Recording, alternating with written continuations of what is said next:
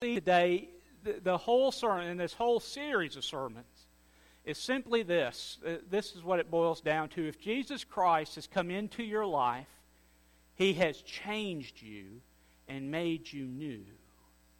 But, friends, we need to realize the opposite of that is true. If there's not been any change in your life, Jesus is not there.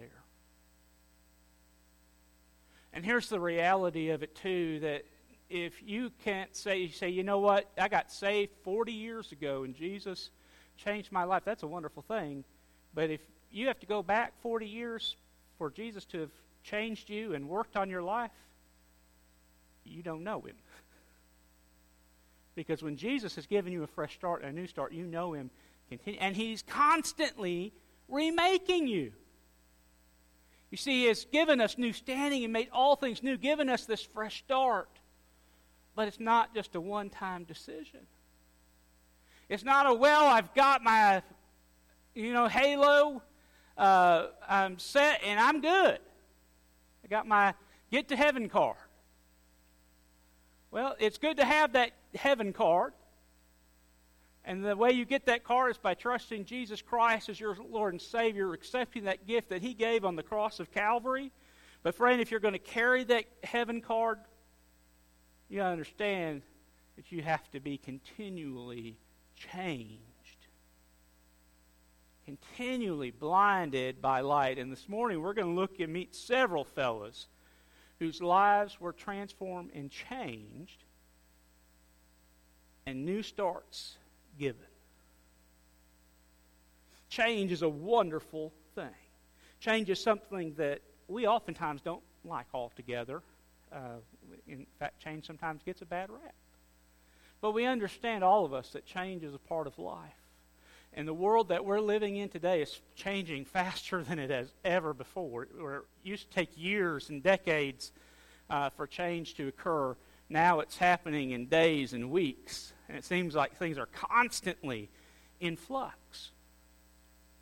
But the one thing that remains the same and constant is Jesus Christ is King of kings and Lord of lords. And he's the same today as he was yesterday, and he'll be the same again tomorrow. And Jesus Christ wants to continue to make and calls us to continually allow him to make change in our life. Because the reality is, we don't just need one fresh start in our life. Can I tell you the reality for all of us is we need multiple fresh starts in our life. There are multiple times we have to call out to God and say, Lord, fall fresh on me. David said it this way in Psalm 51. He said, Restore to me the joy of your salvation. Sometimes we get in just such a rut and we're just going through the motions, not meaning to, but that's what happens. And God doesn't want that for us. God wants us to know Him and know Him intimately and experience transformation on a daily basis. Because while we say, you know what, praise God, God has changed me, the reality is God is still working to change you because you're not what you ought to be just yet. This side of heaven, you're not what you ought to be. And so change is necessary oftentimes, and change can be a good thing. Now, changing, change isn't always good. Sometimes change is bad. But we have to understand and just kind of roll with, with the change. And so I want to take your Bible. We're going to look at Acts chapter 9 uh, this morning. Probably a familiar story to many of you. Uh, perhaps one of the greatest uh, conversion stories in the New Testament.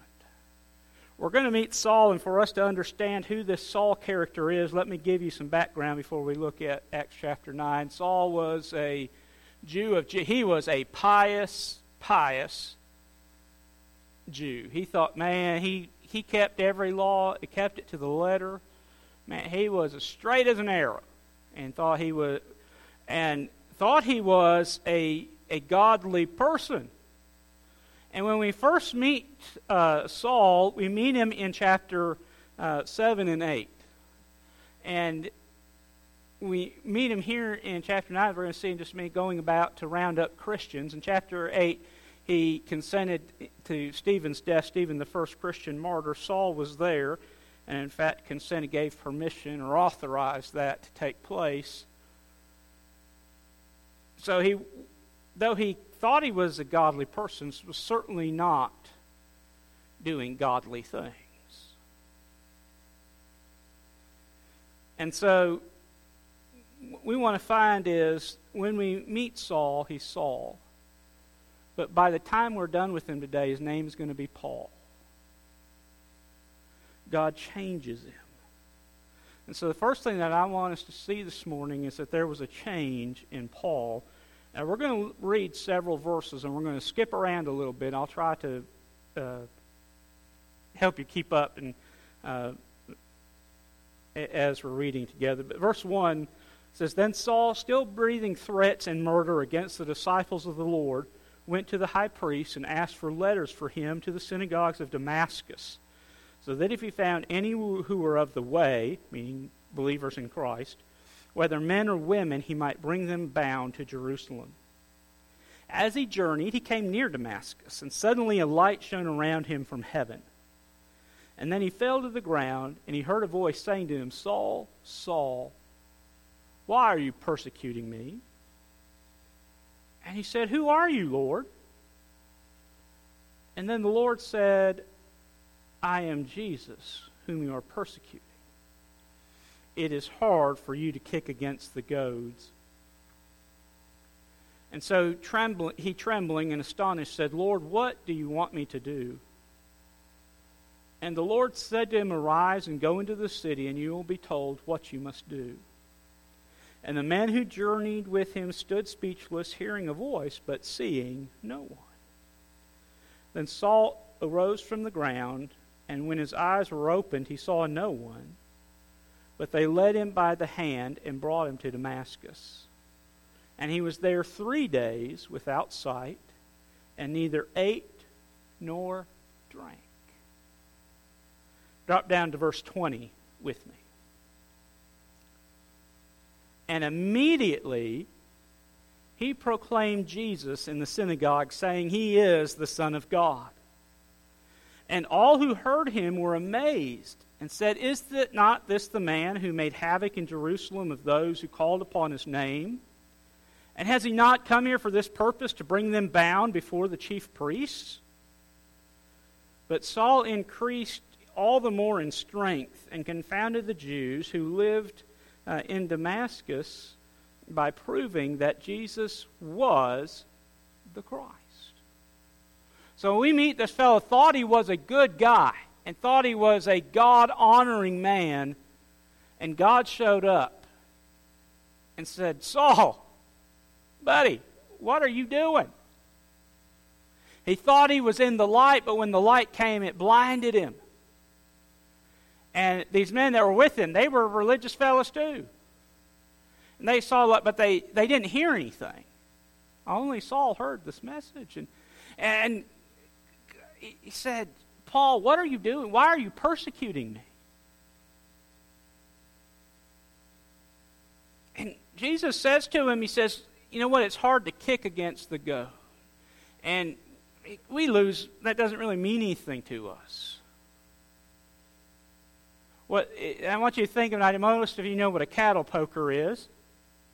Um, if you've never, you don't know what one is, let me know, and I'll find one. I'll poke you with it, and you'll get get the idea. But uh, the cattle put, you know, it's got a sharp end on it. Sometimes they're shocker, you know, they have the electrical shock, and they put up on the on the cow to get them to move and do what they want them to do. God had been working in, in Saul's heart and probably telling him, hey, you shouldn't be doing what you're doing. You shouldn't be rounding up my people. You shouldn't be doing this. And that's why I say, you know what? You're kicking against the, the, the prodding of the Holy Spirit. You're, you're kicking against me. You're kicking against God. And I tell you, there's some of you that I could probably wrestle with and maybe take you. There's some of you that I wouldn't want to wrestle with. because you could whoop me quickly. But I can tell you something. I know for a fact none of us want to wrestle with God because you ain't going to win. Remember, Jacob in the Old Testament tried that. He wrestled with God and, and he walked with a, a limp, his hip with a, a joint the rest of his life. But he was also changed by God.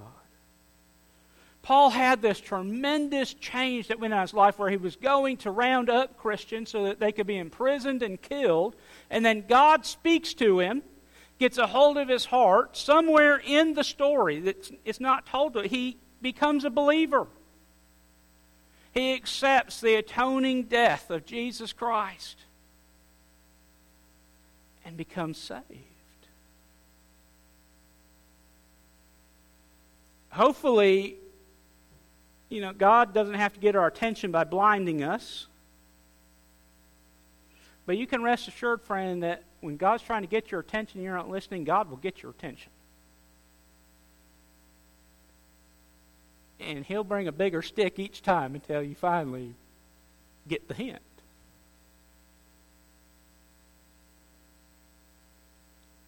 So we find him persecuting, but three days later, his tune has changed. He's no longer wanting to thwart uh, the church, the people of the way. Now we find him and he's proclaiming in the synagogues Jesus is the Son of God. Jesus, he's saying Jesus was and is who he said he is. He was the one that was promised so long ago. He is the Messiah. He is the Savior that we've been looking for. And boy, the people were amazed and they were confused. They said, Listen, isn't this the guy that's caused all the trouble in Jerusalem? And isn't he here in our town to round up those people of the way?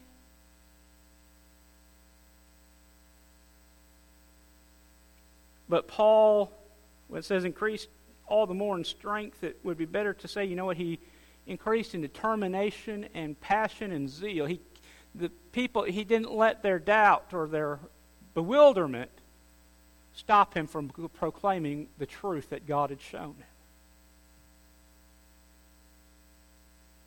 Paul's life had been changed by being blinded.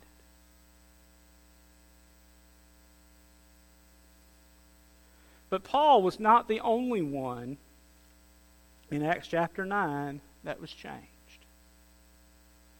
There were some other folks that were changed as well.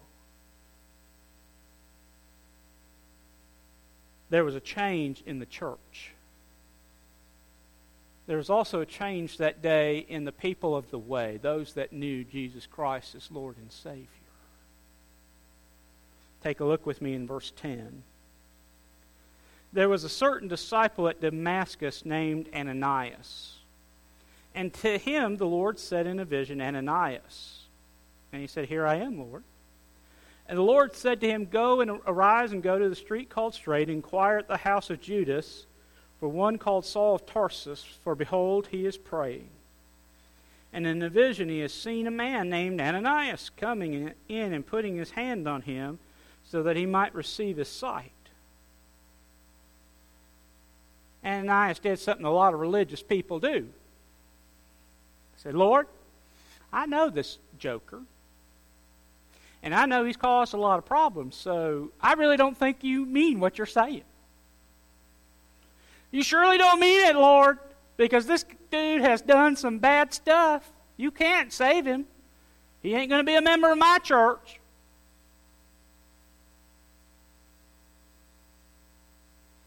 So he says, Ananias answered, Lord, I've heard from many about this man and how much harm he has done to your saints in Jerusalem. In verse 14, and here he has authority from the chief priests to bind all who call on your name. The Lord said to him, Go, for he is a chosen vessel of mine to bear my name before the Gentiles, kings, and the children of Israel. For I will show him how many things he must suffer for my name's sake.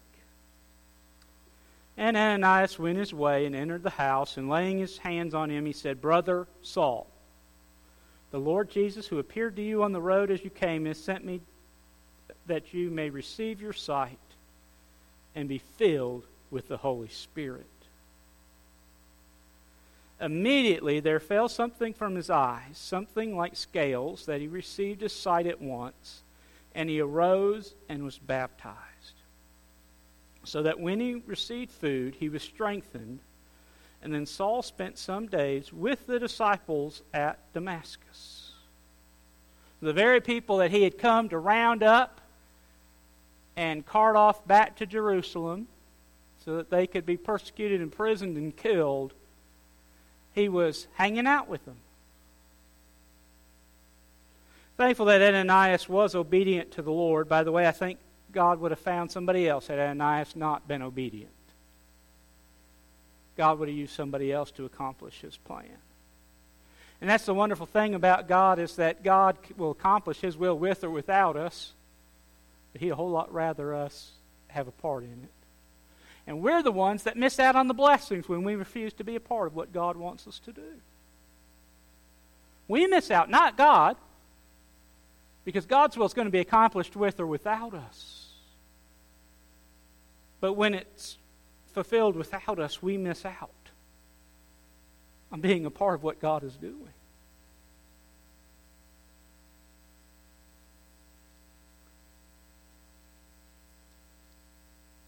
And so Ananias addresses Saul as brother and says, I have pray for you. He laid hands on him, and the Holy Spirit indwelled the Apostle Paul. Look down at verse 23 now with me. Verse 23. When many days had passed, the Jews plotted to kill him, referring to Saul who, by the way, just a few days earlier was a hero to them. And, you know, they, uh, you know, cheered him and were excited and were on Team Saul, but circumstances changed and they were now plotting to kill him. They were watching the gates day and night in order to kill him. In other words, they were waiting to ambush him. But his disciples took him by night and let him down through an opening in the wall, lowering him in a basket. And when he came to Jerusalem, he attempted to join the disciples. They were all afraid of him, for they did not believe that he was a disciple. But Barnabas took him and brought him to the apostles and declared to them how on the road he had seen the Lord who spoke of him, and how at Damascus he had preached boldly in the name of Jesus. And so he went in and out among them at Jerusalem, preaching boldly in the name of the Lord. And he smoke, spoke and disputed against the Hellenists, but they were seeking to kill him. And when the brothers learned of this, they brought him down to Caesarea and sent him off to Tarsus. Wow how the tables have turned and how the sanctifying work of the Holy Spirit and the Lordship of Jesus Christ had worked in the disciples, those in Damascus and those in Jerusalem. Those in Damascus, those that Paul, remember, we know him as Saul right now, was coming to arrest these very disciples he was coming to bind them up, cart them off, and bring them to Jerusalem so they would be put to death. In a great stroke of irony, those that Paul came to lead to their death saved Paul from his. Not just once, but twice because the Jews were after him. But then the Greeks got after him too. So the religious and the secular are seeking after him. And they let him down the wall, uh, I guess in this unprotected or you know obscure place. they set him free. Now, I don't know about you, but if somebody's my enemy and they've done me wrong, or they've even thought about doing me wrong, I'm not very prone to help them out.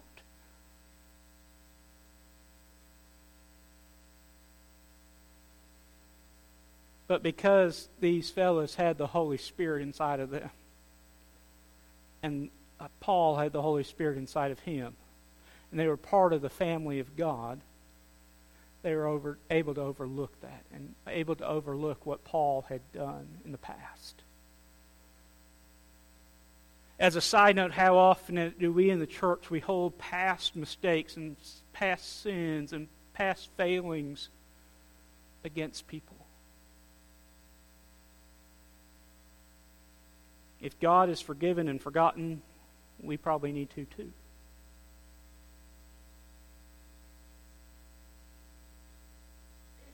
And so Paul continued to preach Jesus, that he was the Messiah, and undoubtedly people got saved. And he was causing such a stir, not even among the religious folks, but upon the secular folks, because the secular folks were becoming not secular anymore, but becoming religious. The Greeks didn't like him either. And they wanted to kill him. And so the disciples, and these are the apostles, those big 11, that didn't want to receive him at first, but they didn't think he they knew who he was. They knew what a rascal he was. And they said, you know what, I don't want to. And yet, on the testimony of Barnabas, who, by the way, in perhaps another stroke of irony, is going to go on a missionary journey with the Apostle Paul and help him be, begin to be one of the world's greatest in the uh, church planters. So Ananias was changed. He became loving and forgiving. Why? Because Jesus had loved him and Jesus had forgiven him. And Ananias knew if he had been received grace and forgiveness, he had to give it. The other disciples that whose lives had been threatened that, that Saul was coming after had forgiven him. Why? They too had been given a fresh start they too had been changed. And so they were able to deliver Saul from the death that he intended to deliver to them.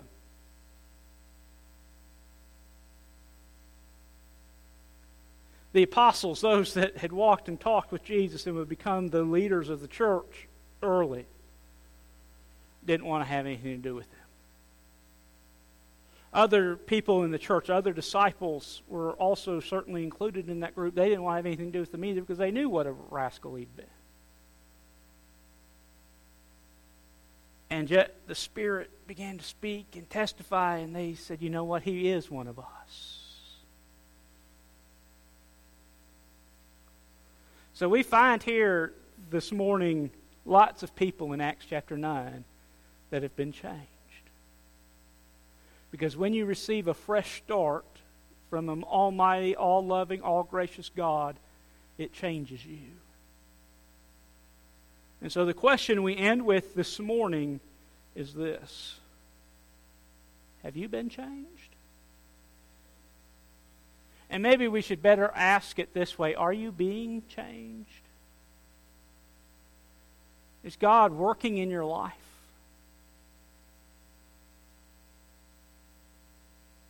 God changing you? Has God redeemed you? You know, if God hasn't changed you to start with, today would be a great day before God has to blind you, before God has to send you in exile, before God has to do something crazy to get your attention. It would be a great time to say, you know what, Lord, here I am. Lord, forgive me. Lord, save me. And He will. Maybe you're here today and you know what? You have been saved, but perhaps you've been like some of these early uh, apostles and disciples that are a little skeptical of the change that Jesus can bring in a person's life.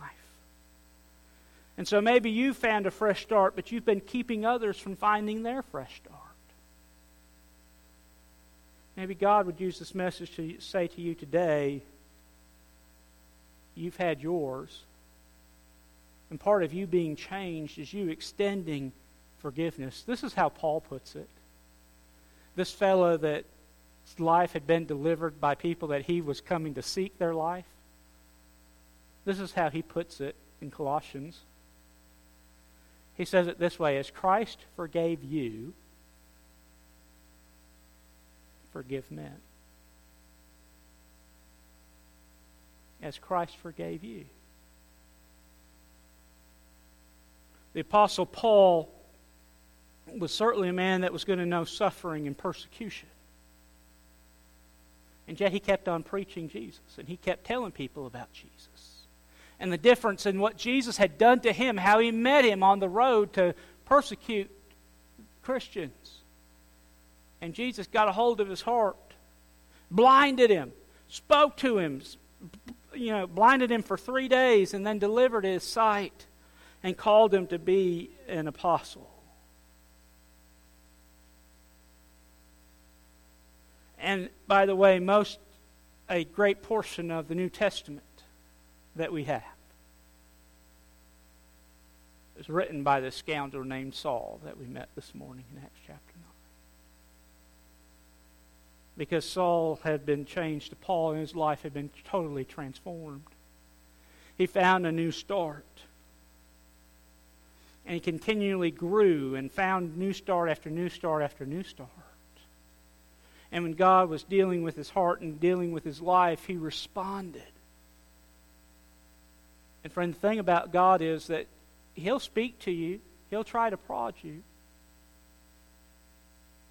but he's not going to force you.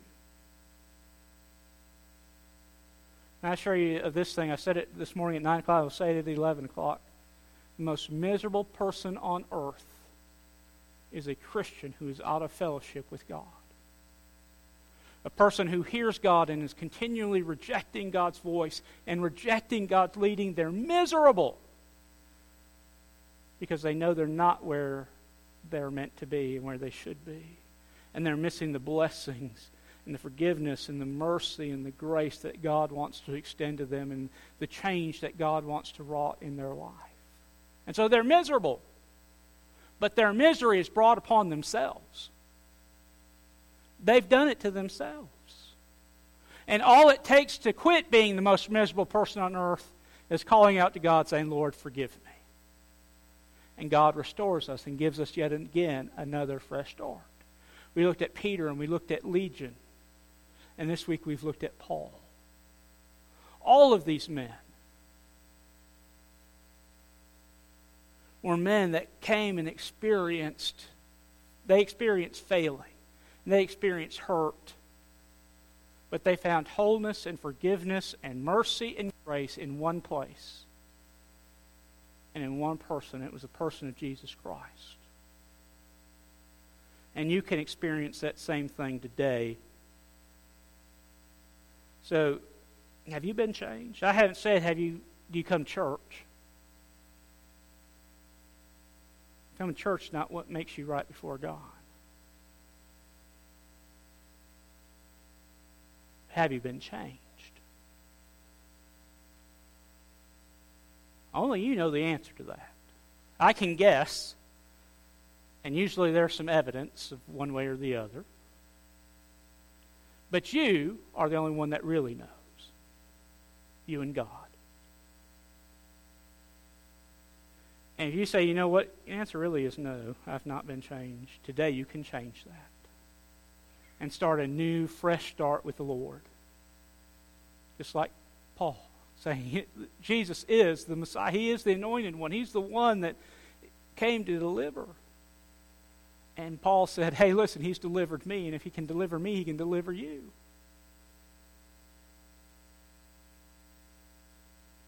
Maybe there was a time when the Lord changed your life, but it's been a long time. It's not God that's moved. The Bible says he's the same yesterday, he's the same today, and he'll be the same tomorrow. And so, if that's true, and it is, and you're not as close to God as you once were, who moved? It wasn't God, it was you. And so God says to you, you know what? You better get back home where you belong. And oftentimes in our Christian life, there's times when, you know, God says, you better get back home because we've wandered down a street we shouldn't be on. And God's love and God's grace and God's forgiveness is so great that it doesn't matter how rough the road is that we've turned on, if we'll turn to Him, He'll forgive us and He'll redeem us and give us yet another fresh start. If you don't believe me, look at the life of Paul. Look at Ananias. Look at the other disciples and the other apostles. Look at Peter. Look at this man that we know in the Bible as Legion. Jesus can save, and, and Jesus is the God of fresh starts. And I want you to have yours, friend. let me close with this. Change sometimes is a hard process. Sometimes it's messy, sometimes it hurts, sometimes it's painful. But when Jesus is the one that's doing the operating, we're sure it's always going to be successful, and recovery is assured. And if Jesus is cutting something out of our life, he's cutting it out because it doesn't belong there. It keeps us from being who he created us to be. And maybe it's he's cutting it out to make room for something else, something better. And so we need to trust him and surrender to him. And I pray God doesn't have to blind us or imprison us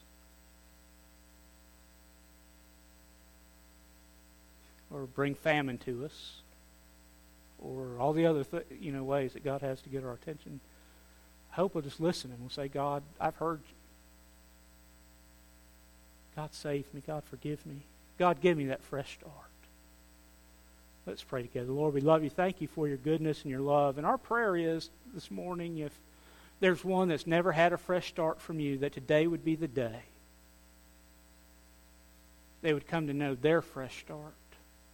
They would find new life in you today by acknowledging their sin and believing that you are the Son of God that died on, on the cross, that shed your innocent blood so that I could have life, that whosoever would call upon the name of the Lord would be saved. And that they would call out to you as, as Lord and Savior. And Lord, your word assures us that if we'll do that, we become your children. We're forgiven, and our life is new. Lord, maybe there's one of your children here today that, Lord, they've had that first fresh start and they have new life in you, but that new life has gotten kind of dusty and cracked and, and maybe down some wrong roads. And Lord, today they would need to turn back to you and say, Lord, restore to me the joy of your salvation just like King David did. Lord, maybe there's a sin that needs to be forsaken. Maybe there's forgiveness that needs to be sought. Lord, speak to our hearts. Help us to be your children. God, we're so thankful that you are a God of fresh starts. We're thankful that no matter how we have failed you, you love us. And if we'll turn from our sin and our wicked way, you hear us and you forgive us. And you make us new yet again. Lord, help us to live that. And Lord, help us to share it. Perhaps the greatest part of, of Paul's message in Acts chapter 9's message, and Ananias' message, and the apostles' message is that if Jesus has changed you, he can change anyone. You need to let people know that. And Lord, would you bring people across our paths that by divine appointment need a touch from you and, and help us to be able to share our story and how you've redeemed us. And Lord, leave them with the assurance that if God can change us and God can save us, he can do the same for them. Help us to be your hands and feet. Help us to be obedient. Help us to hear you. and obey you. Help us to never work against you. Speak to our hearts, we pray, in Jesus' name. Let's stand together, friend, and God's spoken to your heart, and there's a decision that you need to make today. Today would be a great day, and this would be a great time and a great place to make things right with the Lord. Say, you know what? I want a fresh start. January 23rd, 2022, my fresh start with the Lord.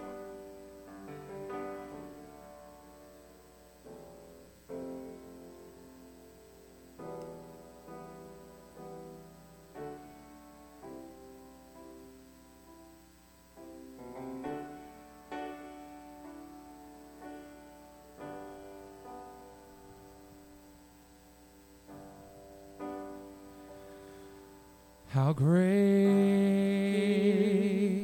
is our God. Sing with me, how great is our God. And all will see how great, how great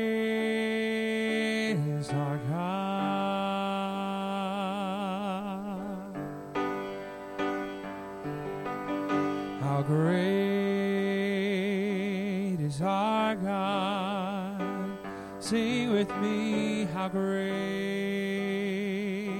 is our God. And all will see how great, how great is our God.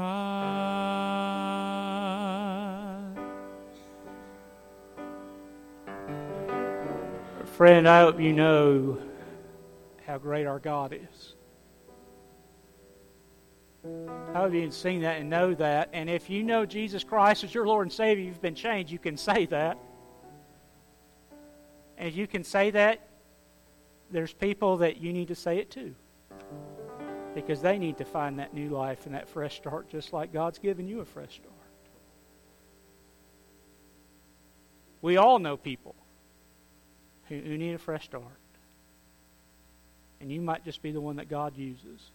Please remember uh, these prayer requests and uh, hope you'll join us Wednesday night um, in Fellowship Hall. Um, at 7 o'clock, we continue our study of 1 Samuel. Uh, Rekindle group, remember, be praying for our groups that meet tomorrow starting at 5 o'clock. Um, and then be praying throughout this week and ask the Lord to uh, bless our church, bless the leaders of our church as we meet next Sunday afternoon. Um, and um, I hope you have a great week. Uh, I hope to see you again uh, soon. So, God bless you. Have a great day. Uh, Brother George, dismiss us in prayer, please.